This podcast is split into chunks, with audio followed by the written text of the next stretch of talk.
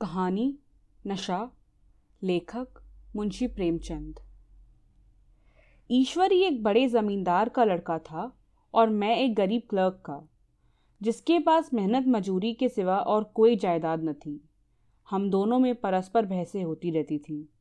मैं जमींदार की बुराई करता, उन्हें हिंसक पशु और खून चूसने वाली जोंक और वृक्षों की चोटी पर फूलने वाला बंझा कहता। वह जमींदारों का पक्ष लेता पर स्वभावत उसका पहलू कुछ कमज़ोर होता था, क्योंकि उसके पास ज़मींदारों के अनुकूल कोई दलील न थी।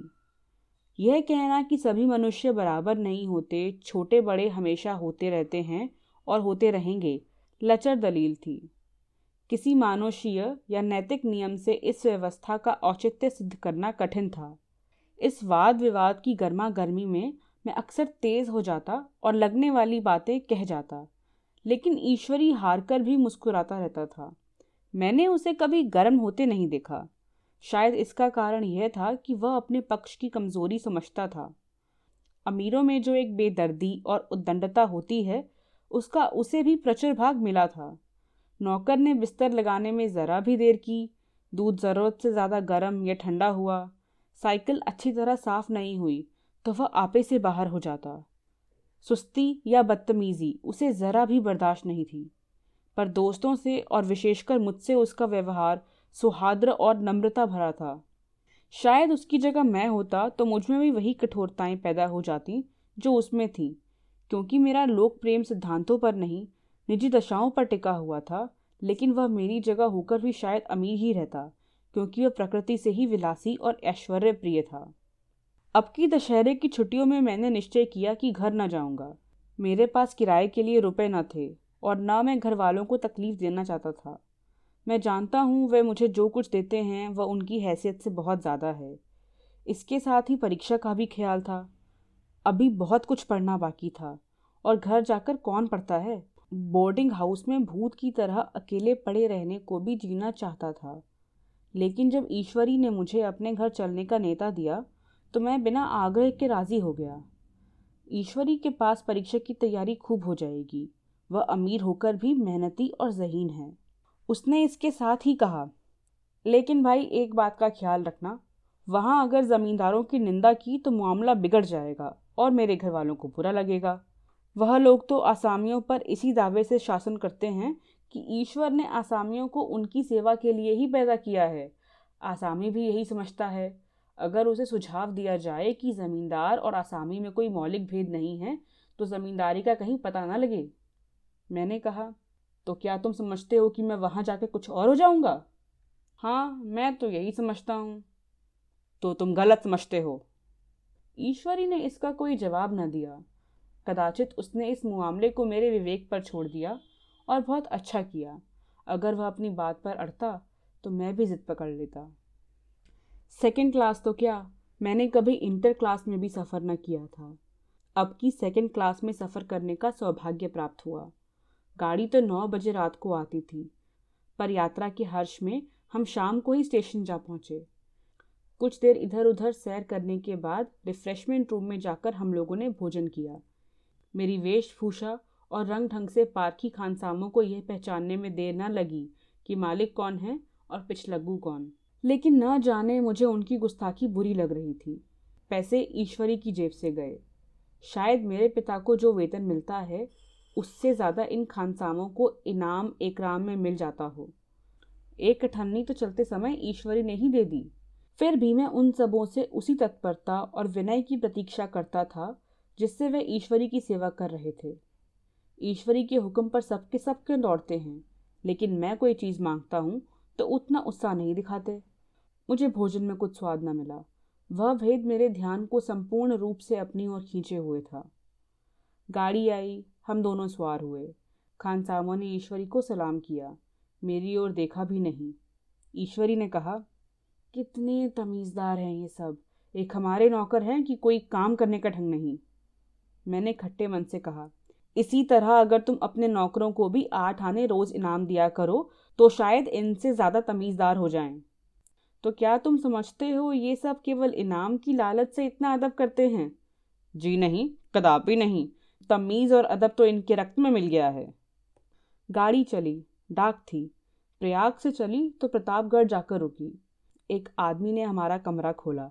मैं तुरंत चिल्ला उठा। दूसरा दर्जा है सेकंड क्लास है। उस मुसाफिर ने डब्बे के अंदर आकर मेरी ओर एक विचित्र उपेक्षा की दृष्टि से देखकर कहा, जी हाँ सेवक भी इतना समझता है। और बीच वाले बर्थ पर बैठ गया। मुझे कितनी लज्जा आई, कह नहीं सकता। भोर होते होते हम लोग मुरादाबाद पहुँचे। स्टेशन पर कई आदमी हमारा स्वागत करने के लिए खड़े थे। दो भद्र पुरुष थे, पाँच बेगार। बेगारों ने हमारा लगेज उठाया। दोनों भद्र पुरुष पीछे पीछे चले। एक मुसलमान था, रियासत अली, दूसरा ब्राह्मण था रामरक दोनों ने मेरी ओर अपरिचित नेत्रों से देखा। मानो कह रहे हो, तुम कौवे होकर हंस के साथ कैसे? रियासत अली ने ईश्वरी से पूछा, यह बाबू साहब क्या आपके साथ पढ़ते हैं? ईश्वरी ने जवाब दिया हाँ साथ पढ़ते भी हैं और साथ रहते भी हैं। यूँ कहिए कि आप ही की बदौलत मैं इलाहाबाद पड़ा हुआ हूँ, नहीं कब का लखनऊ चला आया होता? अब की मैंने घसीट लाया।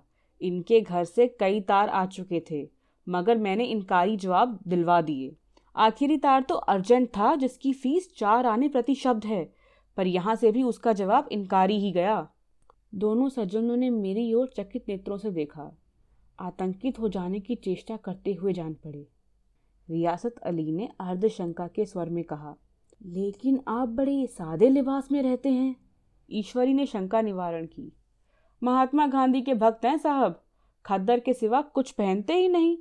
पुराने सारे कपड़े जला डाले। यो कहो कि राजा हैं, ढाई लाख सालाना की रियासत है, पर आपकी मूरत देखो तो मालूम होता है अभी अनाथालय से पकड़ के लाए गए हैं। रामरक बोला, अमीरों का ऐसा स्वभाव बहुत कम देखने में आता है, कोई भाप ही नहीं सकता। रियासत अली ने समर्थन किया। आपने महाराज चांगली को देखा होता तो दांतों तले उंगलियाँ दबाते। एक गाड़ी की मिर्जई और चमरौधे जूते पहने बाजारों में घूमा करते थे। सुनते हैं, एक बार बेगार में पकड़े गए थे और उन्हीं ने दस लाख से कॉलेज खोल लिया।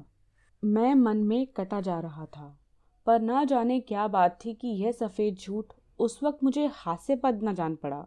उसके प्रत्येक वाक्य के साथ, मानो मैं उस कल्पित वैभव के समीप तर आता जाता था। मैं शह सवार नहीं हूँ। हाँ लड़कपन में कई बार लद्दू घोड़ों पर सवार हुआ हूँ। यहाँ देखा तो दो कला रास घोड़े हमारे लिए तैयार खड़े थे। मेरी तो जान ही निकल गई। सवार तो हुआ, पर बोटियाँ काँप रही थी। मैंने चेहरे पर शिकन न पड़ने दिया। घोड़े को ईश्वरी के पीछे डाल दिया।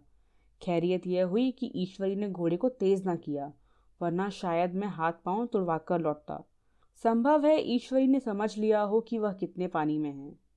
ईश्वरी का घर क्या था? किला था। इमाम बाड़े का सा फाटक, द्वार पर पहरेदार टहलता हुआ। नौकरों का कोई हिसाब नहीं।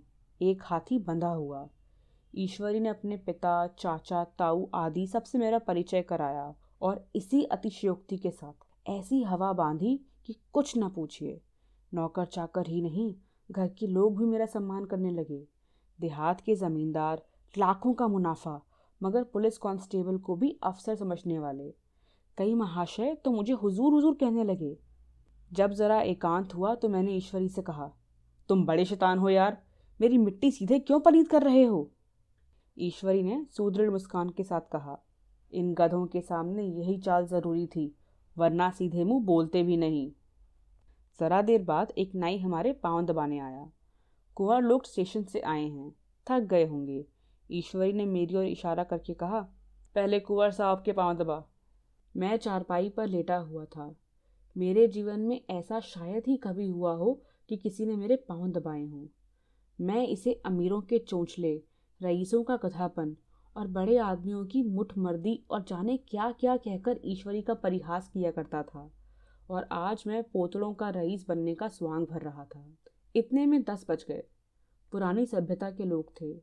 नई रोशनी अभी केवल पहाड़ की चोटी तक पहुँच पाई थी।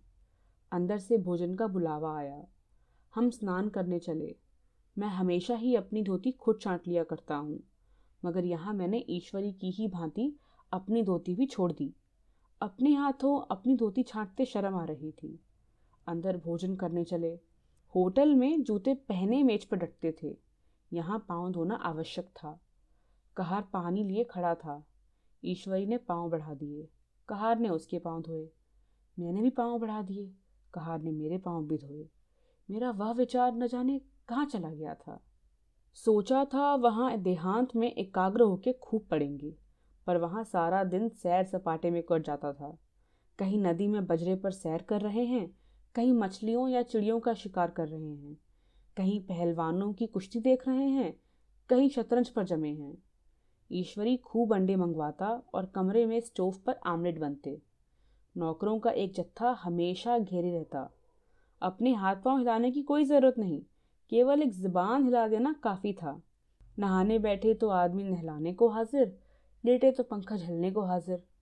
मैं महात्मा गांधी का कुंवर चेला मशहूर था। भीतर से बाहर तक मेरी धाक थी। नाश्ते में ज़रा भी देर ना होने पाए कहीं कुंवर साहब नाराज़ न हो जाएँ, बिछावन ठीक समय पर लग जाए। कुंवर साहब के सोने का समय आ गया। मैं ईश्वरी से भी ज़्यादा नाजुक दिमाग बन गया था या बनने पर मजबूर किया गया था। ईश्वरी अपने हाथ से बिस्तर बिछा ले। लेकिन कुंवर मेहमान अपने हाथों से कैसे अपना बिछावन बिछा सकते हैं? उनकी महानताएँ बट्टा लग जाएगा। एक दिन सचमुच यही बात हो गई। ईश्वरी घर में थे। शायद अपनी माता से कुछ बातचीत करने में देर हो गई। यहाँ दस बज गए। मेरी आँखें नींद से झपक रही थी। मगर बिस्तर कैसे लगाऊँ? कुंवर जो ठहरा। कोई साढ़े ग्यारह बजे मेहरा आया। बड़ा मुँह लगा नौकर था। घर के धंधों में मेरा बिस्तर लगाने की उसको सुधी न रही। अब जो याद आई तो भागा हुआ आया। मैंने ऐसी डांट बताई कि उसने भी याद किया होगा। ईश्वरी मेरी डांट सुनकर बाहर निकल आया और बोला, तुमने बहुत अच्छा किया। ये सब हरामखोर इसी व्यवहार के योग्य हैं। इसी तरह ईश्वरी एक दिन एक जगह दावत में गया हुआ था। शाम हो गई, पर लैंप ना जला। लैंप मेज पर रखा हुआ था। दिया सलाई भी वही थी, लेकिन ईश्वरी खुद कभी लैंप नहीं जलाता। फिर कुंवर साहब कैसे जलाएँ? मैं झुंझला रहा था। समाचार पत्र आया रखा हुआ था। जी उधर लगा हुआ था, पर लैंप नदारत देव योग से उसी वक्त मुंशी रियासत अली आ निकले। मैं उन्हीं पर उबल पड़ा। ऐसी फटकार बताई कि बेचारा उल्लू हो गया। तुम लोगों को इतनी फ़िक्र नहीं कि लैम्प जलवा दो। मालूम नहीं ऐसे कामचोर आदमियों का यहाँ कैसे गुजर होता है। मेरा यहाँ घंटे भर निर्वाह ना हो। रियासत अली ने कांपते हुए हाथों से लैम्प जला दिया। वहाँ एक ठाकुर अक्सर आया करता था। कुछ मनचला आदमी था। महात्मा गांधी का परम भक्त। मुझे महात्मा जी का चेला समझकर मेरा बड़ा लिहाज करता था, पर मुझसे कुछ पूछते संकोच करता था। एक दिन मुझे अकेला देखकर आया और हाथ बांधकर बोला, सरकार तो गांधी बाबा के चेले हैं ना? लोग कहते हैं यहाँ सुराज हो जाएगा तो जमींदार ना रहेंगे। मैंने शान जमाई। जमींदारों के रहने की ज़रूरत ही क्या है? यह लोग गरीबों का खून चूसने के सिवा और क्या करते हैं? ठाकुर ने फिर पूछा तो क्या सरकार सब जमींदारों की ज़मीन छीन ली जाएगी? मैंने कहा बहुत से लोग खुशी से दे देंगे। जो लोग खुशी से ना देंगे उनकी ज़मीन छीननी ही पड़ेगी। हम लोग तो तैयार बैठे हुए हैं। जो ही स्वराज्य हुआ अपने सारे इलाके आसामियों के नाम हिब्बा कर देंगे। मैं कुर्सी पर पाँव लटकाए बैठा था। ठाकुर मेरे पाँव दबाने लगा। फिर बोला, आजकल ज़मींदार लोग बड़ा जुल्म करते हैं।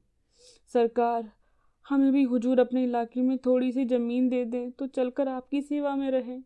मैंने कहा, अभी तो मेरा कोई अख्तियार नहीं है भाई, लेकिन जो ही अख्तियार मिला, मैं सबसे पहले तुम्हें बुलाऊँगा। तुम्हें मोटर ड्राइवरी सिखाकर अपना ड्राइवर बना लूँगा। सुना, उस दिन ठाकुर ने खूब भंग पी और अपनी स्त्री को खूब पीटा और गाँव के महाजन से लड़ने पर तैयार हो गया। छुट्टी इसी तरह तमाम हुई और हम फिर प्रयाग चले। गाँव के बहुत से लोग हम लोगों को पहुँचाने आए। ठाकुर तो हमारे साथ स्टेशन तक आया।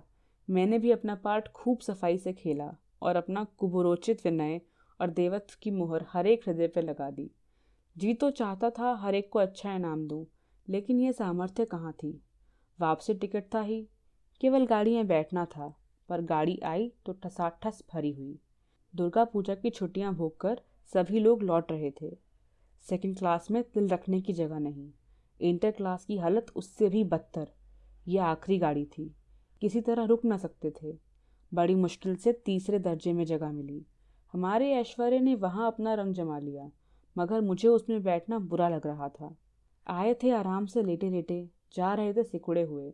पहलू बदलने की भी जगह न थी।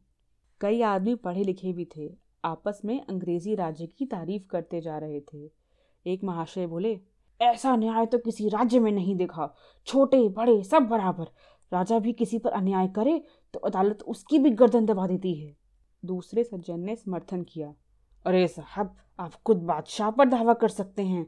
अदालत में बादशाह पर डिग्री हो जाती है। एक आदमी जिसकी पीठ पर बड़ा सा गट्ठर बंधा हुआ था, कलकत्ते जा रहा था। कहीं गठरी रखने की जगह न मिलती थी। पीठ पर बांधे हुए था। इससे बेचैन होकर बार बार द्वार पर खड़ा हो जाता। मैं द्वार के पास ही बैठा हुआ था। उसका बार बार आकर मेरे मुँह को अपनी गठरी में रगड़ना मुझे बहुत बुरा लग रहा था। एक तो हवा यूँ ही कम थी, दूसरे उस गवार का आकर मेरे मुँह पर खड़े हो जाना, मानो मेरा गला दबाना था। मैं कुछ देर तक जब्त किए बैठा रहा। एकाएक मुझे क्रोध आ गया। मैंने उसे पकड़कर ढकेल दिया और दो तमाचे ज़ोर ज़ोर से लगाए। उसने आँख निकाल कर कहा क्यों मारते हो बाबूजी? हमने भी किराया दिया है। मैंने उठकर दो तीन तमाचे और जड़ दिए। गाड़ी में तूफ़ान आ गया। चारों ओर से मुझ पर बौछार पड़ने लगी। अगर इतने नाजुक मिजाज हो तो अव्वल दर्जे में क्यों नहीं बैठे? कोई बड़ा आदमी होगा तो अपने घर का मुझे इस तरह मारते तो दिखा देता। क्या कसूर किया था बेचारे ने? गाड़ी में सांस लेने की जगह नहीं। खिड़की पर जरा देर खड़ा हो गया तो उस पर इतना क्रोध? अमीर होकर क्या आदमी अपनी इंसानियत बिल्कुल खो देता है। ये भी अंग्रेज़ी राज है जिसका बखान कर रहे थे। एक ग्रामीण बोला, दफ्तरन माँ घुसत तो पावत नहीं, उस पर इतना मिजाज। ईश्वरी ने अंग्रेज़ी में कहा what an idiot you are be. और मेरा नशा कुछ कुछ उतरता हुआ मालूम होता था।